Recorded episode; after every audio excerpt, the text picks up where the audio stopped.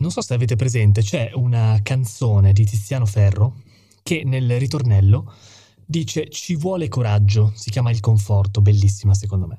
Inizio dicendo questo perché, perché ci vuole coraggio ad aprire un podcast parlando di amore. Perché l'amore, ragazzi, è qualcosa di infinito, è qualcosa di immenso. E ogni qualvolta che noi esseri umani cerchiamo di confinare questa parola, questo termine, questo concetto all'interno di mura etimologiche, stiamo compiendo delle, delle follie disumane. Eh, durante la presentazione vi ho citato una frase di Newton dove si riferiva alla sua poca conoscenza nel campo della fisica. Ecco, io con quest'audio andrò a dimostrarvi quanto questo argomento sia in realtà sconfinato, eh, quanto sia in realtà complesso, quanto sia in realtà da sviscerare a dovere e bisognerebbe farlo non in un podcast, ma in un confronto, quindi domanda e risposta, perché potremo andare veramente avanti anni, non ore, neanche giorni, neanche settimane, mesi, anni, anni, anni, anni, anni. Tenete anche conto che quello che andrò a dirvi all'interno del podcast è l'1% circa di quello che io penso sull'amore, proprio perché, ripeto, è qualcosa di infinito, di sconfinato, di immenso. Iniziamo a parlare d'amore perché? Perché qualche sera fa ero a cena con un'amica e mi fa una domanda che mi ha spiazzato completamente. Mi dice, Ale, ma secondo te cos'è l'amore? Allora la guardo e le dico, guarda, facciamo una cosa, ti faccio una domanda. Dato che noi esseri umani siamo folli e vogliamo per forza cercare una definizione a parole di, di questo concetto che è l'amore, ti faccio una domanda, ovvero, prima di capire cosa è l'amore, cosa rappresenta l'amore, cerchiamo di capire quello che non è l'amore. Perché oggigiorno qua in Occidente noi abbiamo questa consuetudine, questa abitudine di utilizzare questo termine a sproposito, ma non ne conosciamo realmente il significato. E quindi iniziamo a parlare di quelli che sono, a mio modo di vedere, i tre grandi paradossi dell'amore. Allora, il primo paradosso in assoluto è che noi esseri umani, soprattutto qua in Occidente, tendiamo a vedere l'amore come un rapporto a due. E quindi c'è sempre una controparte. Quindi siamo io che amo te, sei tu che ami lui, è lui che ama lei. E non ci concentriamo sulla figura più importante di tutte quando parliamo di amore. Adesso sto per dirvi una cosa che vi fa storcere il naso, però ve l'argomento. La figura più importante quando parliamo di amore siamo noi stessi. No, Ale, questo è egoismo. Assolutamente sì. Quando parliamo di amore è importantissimo cercare di definire nella maniera corretta quello che è l'egoismo. Perché?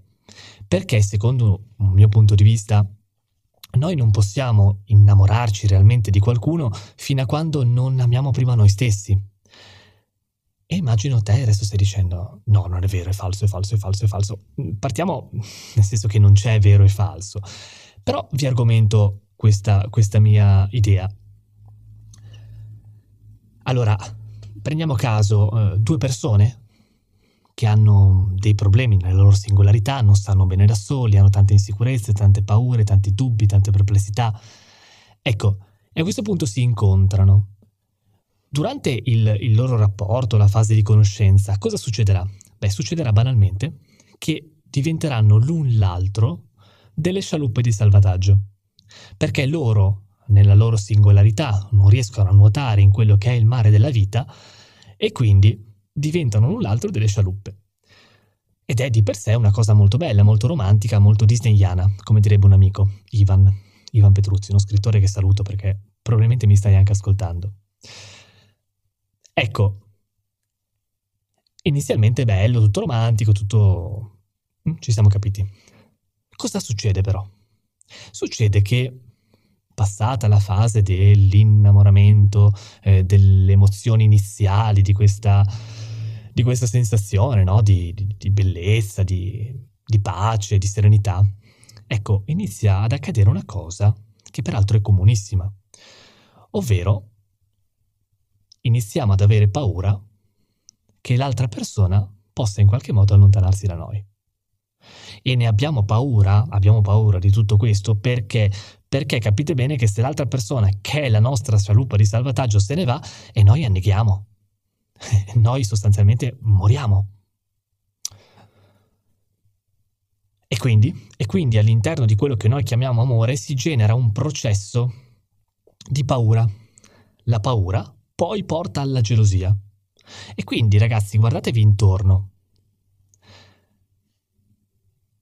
Io quello che vedo spesso, spessissimo, è la paura, non è amore. È la paura che la persona, la nostra partner, il nostro partner, possano in qualche modo allontanarsi da noi. Ma quindi si chiama paura o si chiama amore? Secondo me si chiama paura. E qui subentra la gelosia. E poi dalla gelosia ne deriva una violenza ideologica. E quindi tendiamo a eh, soggiogare il partner, soggiogare la partner sotto dei nostri comandi, diciamo così, e poi dalla violenza ideologica ne deriva nei casi più estremi la violenza fisica, però non ne parliamo qua, parleremo di questo aspetto in altre stagioni. Quindi insomma, diciamo che il primo grande paradosso è credere che noi possiamo amare qualcuno senza prima amare noi stessi. Poi di questo discorso ne possiamo parlare tantissimo perché quando io ne parlo con amiche, amici, mi arrivano sempre tantissime belle, belle, bellissime domande. Quindi se è un discorso che vi può interessare, può suscitarvi il pensiero, il ragionamento, io sono apertissimo a parlarne con voi. Poi abbiamo il secondo grande paradosso, per quello che è l'amore inteso in maniera occidentale. Quando mi sentite dire occidentale intendo eh, l'assetto Europa e Stati Uniti, eh, perché l'assetto orientale, io per orientale ovviamente intendo la Thailandia, eh, hanno una filosofia molto diversa su queste macro tematiche di vita ed è una filosofia che peraltro io stesso eh, abbraccio e mi sento molto più vicino a queste, queste idee, ecco, idee di filosofi orientali. Dicevamo, il eh, secondo grande paradosso dell'amore risiede in questa frase, ovvero il mio ragazzo, la mia ragazza. Vedete che sarà tutto interconnesso. Perché? Adesso tu immagina no, di avere un'automobile nuova oppure il telefono nuovo. Cos'è che ti rende felice? Beh, ti rende felice l'idea del possesso che tu eserciti su questo determinato oggetto prodotto quando un prodotto, un oggetto è tuo, diventa di tua proprietà, tu in qualche modo ti senti felice. Sapete qual è il problema, a mio modo di vedere? Il problema è che oggigiorno le persone sono diventate gli oggetti. Cioè, quello che ci rende felice, spesso e volentieri, purtroppo, è l'idea del possesso che noi possiamo esercitare sulle persone che definiamo nostri partner o nostre partner. Ma eh, questo è possesso. Io non lo definirei di certo amore. E poi giungiamo al terzo grande paradosso, che secondo me è quello più, più importante, di più grande impatto che è l'amore visto come forma di scambio. Adesso te l'argomento.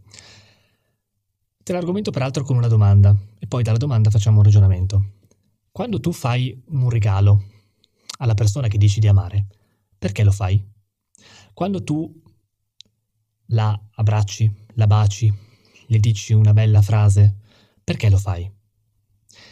E spesso la prima risposta che tendiamo a dare è, semplicemente perché è bello farlo. Secondo me invece la risposta è molto più complessa. E qua cadiamo tutti noi esseri umani. Perché gli esseri umani hanno una cosa che viene definita ego.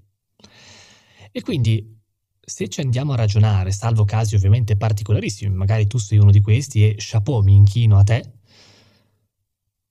è che quando facciamo un regalo, quando compiamo una buona azione, quando diciamo delle belle parole, non lo facciamo semplicemente perché è bello farlo, ma lo facciamo perché le reazioni che le persone alle quali dedichiamo queste, queste azioni hanno nei nostri confronti alimentano il nostro benessere. Ed è qui che torniamo all'egoismo di prima. Però questo qua, a mio modo di vedere, è un egoismo, eh, chiamiamolo tossico, perché vi rendete conto che al centro di tutte le attenzioni, al centro di questa grande parola che definiamo come amore, alla fine ci siamo solo noi. E quindi è vero che, secondo me, non ci può essere amore se non c'è prima l'amore verso noi stessi. Ed è solo a quel punto che possiamo lavorare sul nostro ego e quindi dedicarci alle altre persone solo ed esclusivamente perché è realmente bello farlo, non perché indirettamente alimentiamo il nostro ego. Chiaro è che per lavorare su questi tre paradossi c'è bisogno di tempo.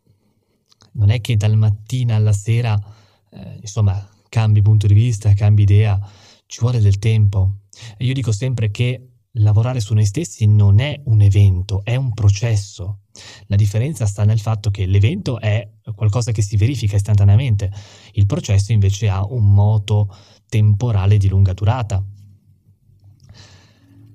E quindi e quindi possiamo lavorare su noi stessi iniziando ad applicare questi che sono secondo me i tre più grandi paradossi quando parliamo d'amore. Andiamo un po' più a fondo. Se in qualche modo a questo punto dobbiamo dare una definizione di amore, a mio modo di vedere una follia, però siamo qua per farlo, perché siamo dei folli, a questo punto io credo che ci possa venire incontro un termine greco che si chiama agape. L'agape, secondo i greci, era eh, quell'amore disinteressato, quell'amore che muove il mondo. È l'amore sostanzialmente materno nei confronti eh, della figlia o del figlio. Amore disinteressato. Quindi quando parliamo di amore, se proprio vogliamo definirlo, magari possiamo parlare di agape. Poi qui si potrebbe aprire un discorso ancora più ampio, ancora più complesso, però devo stare molto attento perché mi rendo conto che quando eh, parlo di amore spesso andiamo a parlare anche di libertà, di dolore, di sofferenza, eh, di morte, di vita, di felicità e sono tutti argomenti che devo per forza di cose dividere in questo podcast, quindi eh, spesso e volentieri è molto molto complesso.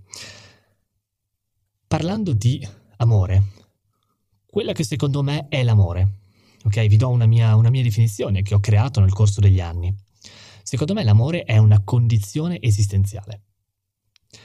L'amore non è un sentimento che io provo verso qualcuno, che qualcuno prova verso qualcosa. L'amore c'è, è qualcosa che fluttua come il vento, è qualcosa che eh, esiste. E poi siamo noi, esseri umani, che decidiamo di attingervi in qualche modo. Ma l'amore non è solo l'amore di un ragazzo verso una ragazza o viceversa. Eh, l'amore è verso tutto, l'amore è verso i pensieri, verso gli ideali, eh, è l'amore verso le piante, verso le stelle, verso il sole, verso il cielo. L'amore non si può confinare tra persone. Pensate, c'è un esempio bellissimo che va eh, a riassumere quello che vi ho appena detto ed è una storia, la storia di un uomo di un antico villaggio in Oriente che va dal monaco, un monaco saggio, e gli chiede, guarda io ho un grave problema, non riesco ad amare abbastanza mia moglie, come posso fare?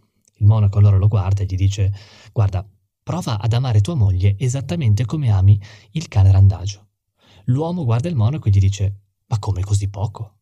E il monaco risponde, no, devi imparare ad amare maggiormente il cane randagio. Perché l'amore, quando parliamo di amore, parliamo di qualcosa di molto più esteso, appunto all'io e al tu. Secondo me possiamo iniziare a comprendere questa che è la parola che muove il mondo solo e soltanto quando usciamo da questa bolla eh, unidirezionale tale per cui l'amore deve scorrere per forza tra persone. Invece no, invece no, secondo me eh, l'egoismo di, qua, di, cui parlavo prima, scusatemi, l'egoismo eh, di cui ho citato all'inizio all'apertura di questo podcast riguarda proprio questo aspetto, ovvero amare noi stessi non significa guardarci allo specchio e dire ah, sei bellissima, sei fantastica, sei la migliore del mondo. Assolutamente no, significa entrare in sintonia con tutto quello che ci circonda, con tutto quello che fa parte della nostra esistenza. E qua non voglio cadere in, nell'esistenzialismo, perché ne parleremo più avanti. E quindi, e quindi l'amore, a mio modo di vedere, è una condizione esistenziale. È la condizione esistenziale che muove il mondo. E vi invito a fare una cosa. Tutte le volte che parlate di amore, non chiedetevi cos'è l'amore. Guardatevi intorno e cercate di capire quello che non è.